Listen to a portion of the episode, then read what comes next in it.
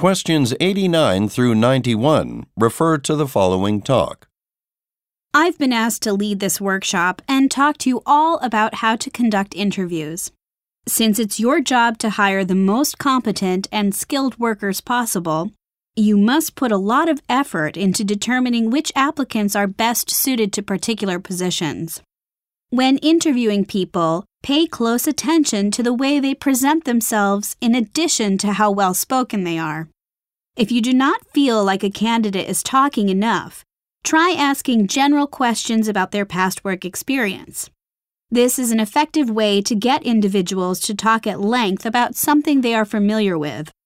Now, I'd like you all to find a partner and carry out a role playing exercise. You should ask each other practice questions as if you were interviewing a real applicant.